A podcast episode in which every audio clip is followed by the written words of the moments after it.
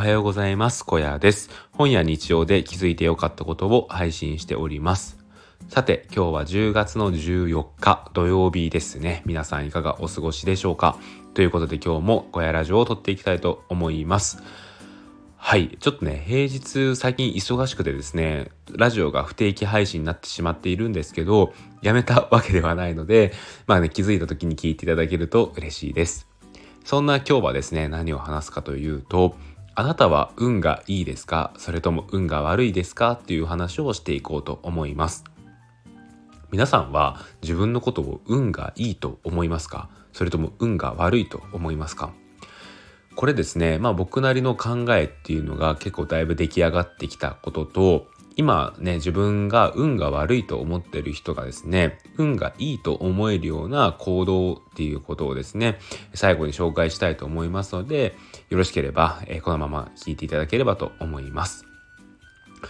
えっと、まずですね、この運がいい、運が悪いっていうことに関してなんですけど、これは先に結論を言うと、その人の考え方、感じ方次第だということを先にお伝えしておきます。で、まあその同じような出来事があった時、同じような生活を例えば10年過ごしたとしても、その人の、まあ、性格によって自分は運がいいと思うのか、それとも運が悪いと思うのかっていうのは変わってくるっていうことですね。で、僕の場合で言うとですね、僕は自分のことを運が悪い人間だっていうことをね、すごい思っていました。まあほんと最近までですね。まあ本当にこう自分に降りかかる不幸っていうのは本当に多いなっていうことを思っておりまして、もちろんですね、あの、いいことっていうのもたくさんあるにはあるんですけど、まあどうもですね、なんかこう、なんだろうな、普通の人だったら経験しないようなことを経験しているんじゃないのか、みたいなことが多くてですね、ああ、自分は運が悪いなってことを思うことが多かったんですよね。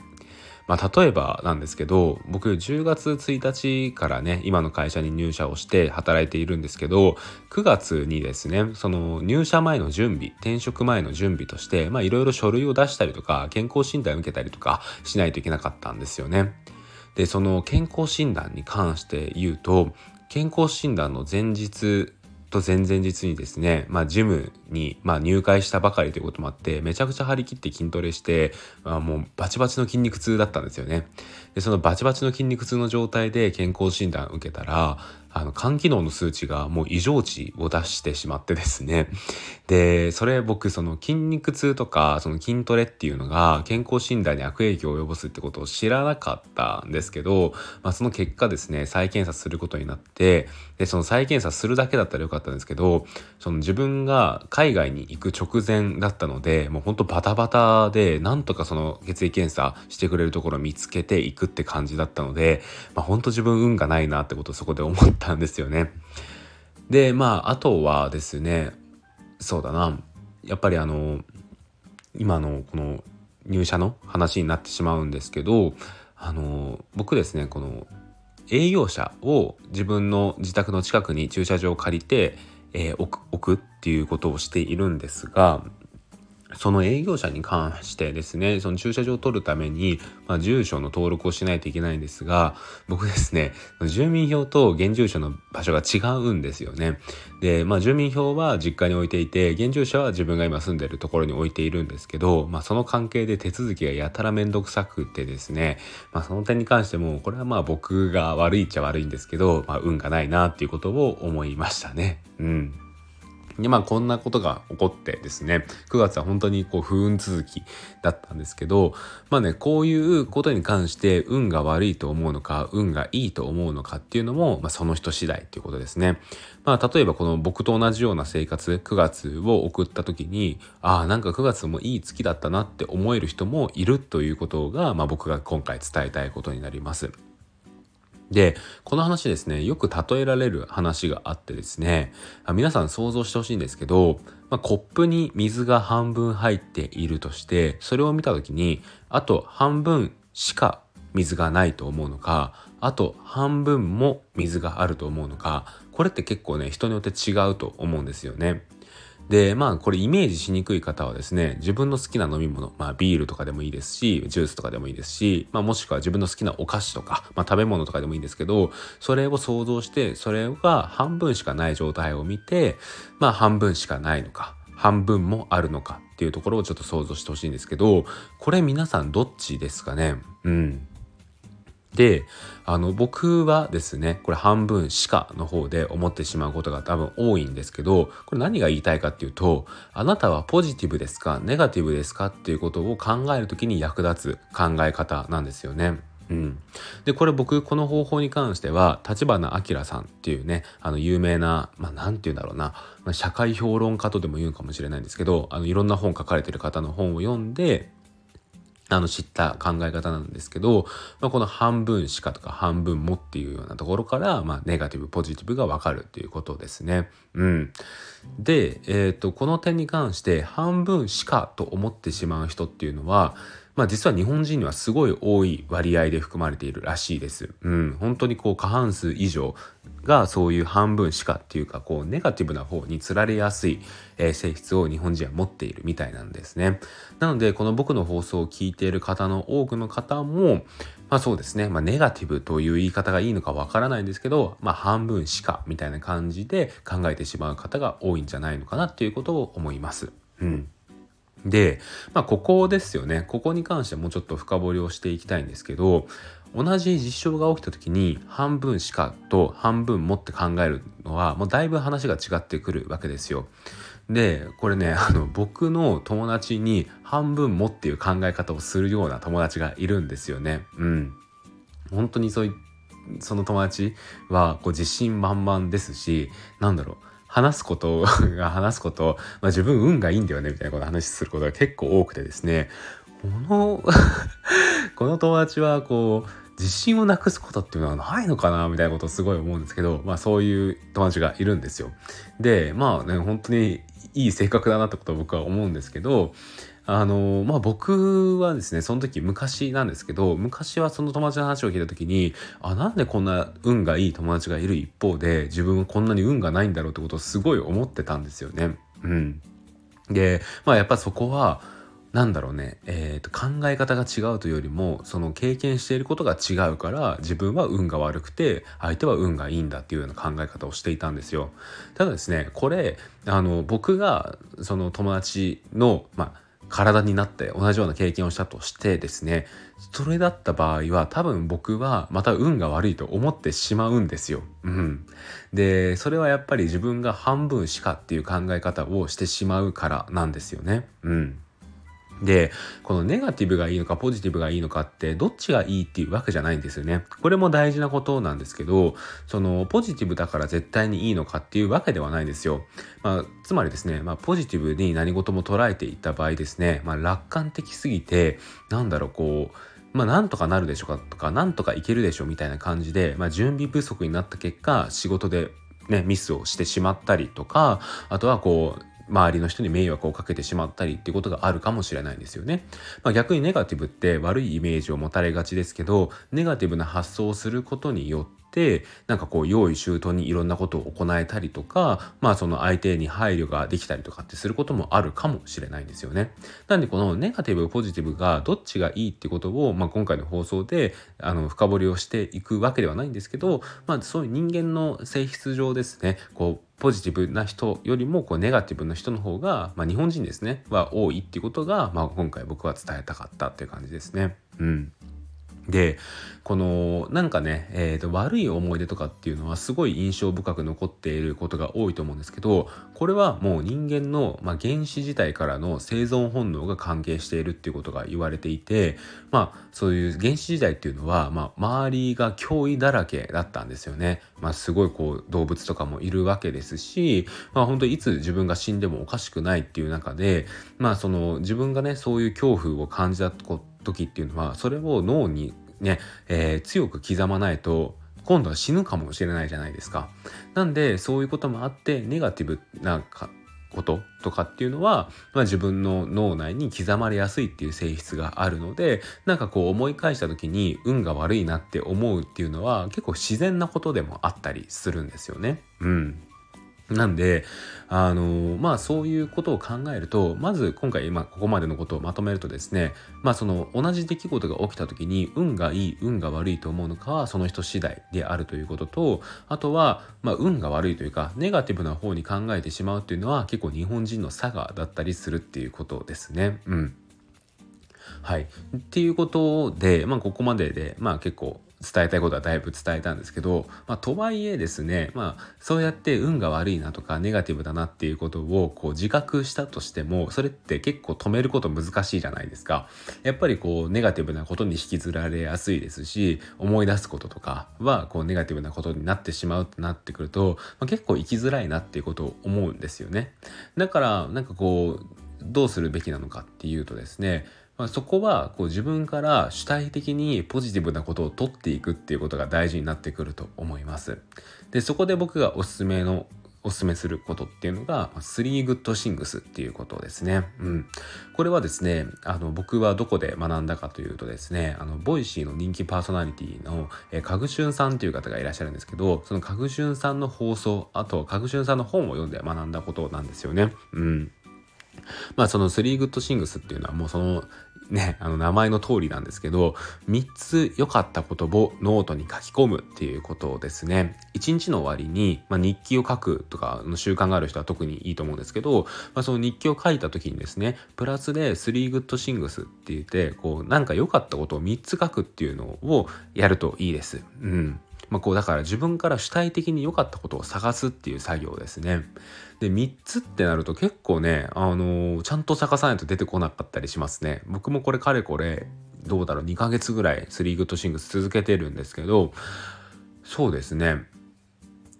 個ぐらいはすぐパッて出てくるんですけどあと2個くらいとかねまあ2個かけてもあと1個とかが結構ねちゃんと考えないと出てこなかったりしてただねないわけじゃないんですよ。考えてみるとあこういういいことあったなってことをなんかこうね、えー、思い当たるものがあったりとかしてですね。うん。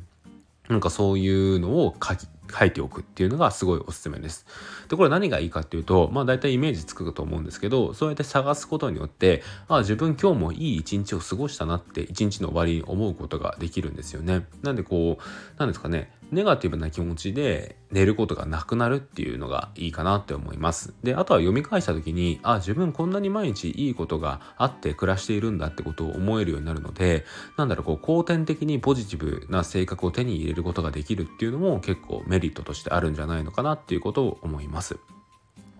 で例えばなんですけど僕昨日の良かったことで言うとまず一つ目があれですね、あの、研修中で、まあ、工場のラインに立っていろいろ作業をしていたんですけど、まあ、その工場のラインに立っていて作業してた時に、あの、まあ、ずっとこの工場で働いているおばちゃんの社員さん、社員さんなのかちょっとパートさんなのかわかんないですけど、が、まあ、今日でちょっとね、もう、僕、来週からまた別の LINE に行ってしまうので、あの、会えなくなってしまうんですけど、まあ、だいぶその、この、今週ですね、お世話になったんですけど、あんたあの研修は頑張るんじゃなくて楽しみなねみたいな楽しむ心が大事よみたいなことをすごい言ってくれたんですよね。で僕それはすごいなんかいいなって思ってうん。なんかそういう言葉がいいなすごい素敵だなってことを思ったしなんかそこそういう言葉をただなんかこうなんだろうねバイバイみたいな感じで終わらせるんじゃなくて投げかけてくれるそのおばちゃんの優しさみたいなのに触れてですねああなんかすごいいい一日だなってことを思ったんですよね。うん。のこれが1個目で、まあ、2つ目は、えー、無事故無違反で家に帰ってきたことですかね あのまあね工場研修中ずっとホテル暮らしだったんですけどその工場から家に帰るまでは車で帰ってきたんですけどまあそのね道中、まあ、結構事故渋滞とかいろいろあったんですけど、まあ、無事にちゃんと慣れない道だったけど帰ってこれたっていうのは良かったなっていうことを思いましたね。うんで、あと3つ目に関しては、3つ目は、え昨日ジムに帰ってきてから行ったんですけど、自分がこう、えー、筋トレしてる時に、今まで上げれなかった重量を上げれるようになったんですけど、それが良かったなってことを思いましたね。うん。まあね、こんな感じで本当にスリーグッドシングスって大層なことを書かなくていいんですよ。なんかすっごい良かったことを探すってよりも、まあ日常感じている良かったことっていうのを改めて書き起こしてみるみたいな感じなんですよね。なんでこう、まあ何ですかね、ご飯が美味しかったとかでも全然いいですし、こう挨拶をしたら気持ちよく挨拶が返ってきて、なんか自分もすごいなんだろうねすがすがしい気分になったとかでもいいですしまあ何でもいいんですけどとにかくそうやって3ついいことを書き続けるっていうことをやってみるとですねこれだいぶ変わりますね。うん。あのなんかしょうもないなって 正直思ったんですよ最初。その3グッドシングスその3つ書くことで何が変わるんだよと思ってしょうもないなってことを思ったんですけど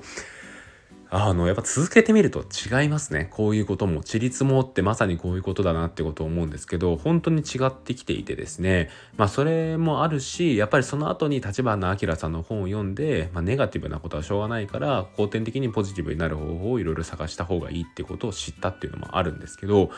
まあなんか本当にですねうんやってよかったなってことを思うので、まあ自分がねですね、まあ本当にこう運が悪いなってことを思ってしまいがちな人はですね、是非ですね、この行動してみてください。で、まあ自分がね、普段から結構運がいいなと思う人であっても、あらか改めてですね、あの文字にしてみるっていうのはかなりいいことなので、うん。あの、日記は書かなくても3グッドシングスだけでもいいのでですね、やってみてください。はい。ということでですね、エンディングトークに入っていきたいと思います。えー、ここからはもうね、完全な雑談なので、ここで終わってしまっても 大丈夫です。はい。はい。っていうことでね、まあ今日のエンディングトークなんですけど、まあ、性格っていうのは結構変わっていくもんだなってことをつく常々思っていてですね、どこで僕それを感じるかっていうと僕結構ね綺麗好きになったんですよ。うん。まあって言っても本当にこう世の中の綺麗好きの人に比べれば全然大したことはないんですけどそれでもですねだいぶこう自分の中で整理整頓をするようになったなっていう自覚があってですねなんかそこを最近すごい思うんですよね。でなんで僕がこうねもともと全然できなかったんですよ。大学生の頃とか本当に部屋ひどくて食べたものとか3日ぐらい流しに置きっぱなしとかしてましたね。めちゃめちゃ汚いんですけど。あとあの服とかも散らかってましたし本とかもう読んだり読みっぱなしとかもう本当に自由な暮らしをしていたし実家にその前住んでた時も本当にだらしないってことをずっと親に言われてたんですけどここに来てですね本当にこう生活する上で清潔感っていうのをすごい大事にするようになったんですよね。うん。本当にこう食べたらすぐ洗うしなんだろう洗濯物とかもすぐ畳むし帰ってきたらですね脱ぎ捨てるんじゃなくてちゃんとハンガーにかけるとかまあちょっと当たり前なのかもしれないんですけど結構ですねこう部屋をきれいにする習慣が身についたなってことを思っていてですねうんなんか自分の昔の性格、まあ、18とかえもうもっといいか？22とか？24くらいまでの性格を考えるとこうなる自分っていうのが全然想像できなくてですね。うんなんだろう。やっぱりそれに関してはその片付けた後のメリットがあるっていうことを考えるようになったからなのかなってことを思うんですよね。まあ、これも僕本の影響からものをね整理するようになったんですけど、まあ、こう帰ってきた時に部屋が綺麗だと気持ちいいなっていうのがあるんですよね。であの心の乱れは何だっけ？違うか。部屋の乱れは心の乱れかっていうのは本当にまさにその通りだなってことを思っていて本当にですねこうどっちが先かっていうのはちょっとわからないんですけど、まあ、部屋が乱れてると心も乱れてるし心が乱れてると部屋も乱れるんですよね。なんでなんかその部屋が乱れないようにすれば心も結構ですね何て言うかすっきりした状態を保てるような感じがあってそれに気づいてからはだいぶ僕部屋をきれいにするようになったんですよね。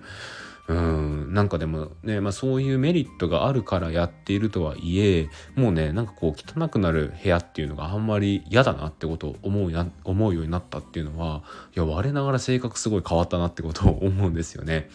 なんでこう自分の性格とかっていうのは変えられないっていうようなね考え方あると思うんですけど、まあ、やっぱりね全然そんなことないなっていうことを思う今日この頃でございます。はい。ということでですね、まあ今日は土曜日なので皆さんゆっくりお過ごしください。僕もね、えっ、ー、とまあちょっと人に会う約束があるので、えー、後からですね、ちょっと名古屋駅の方に行って友達と会ってっていうようなね、一日にしたいと思います。ということで今日の声ラジオここで終わりたいと思います。最後まで聞いていただきありがとうございました。それではまた次の放送でお会いしましょう。バイバーイ。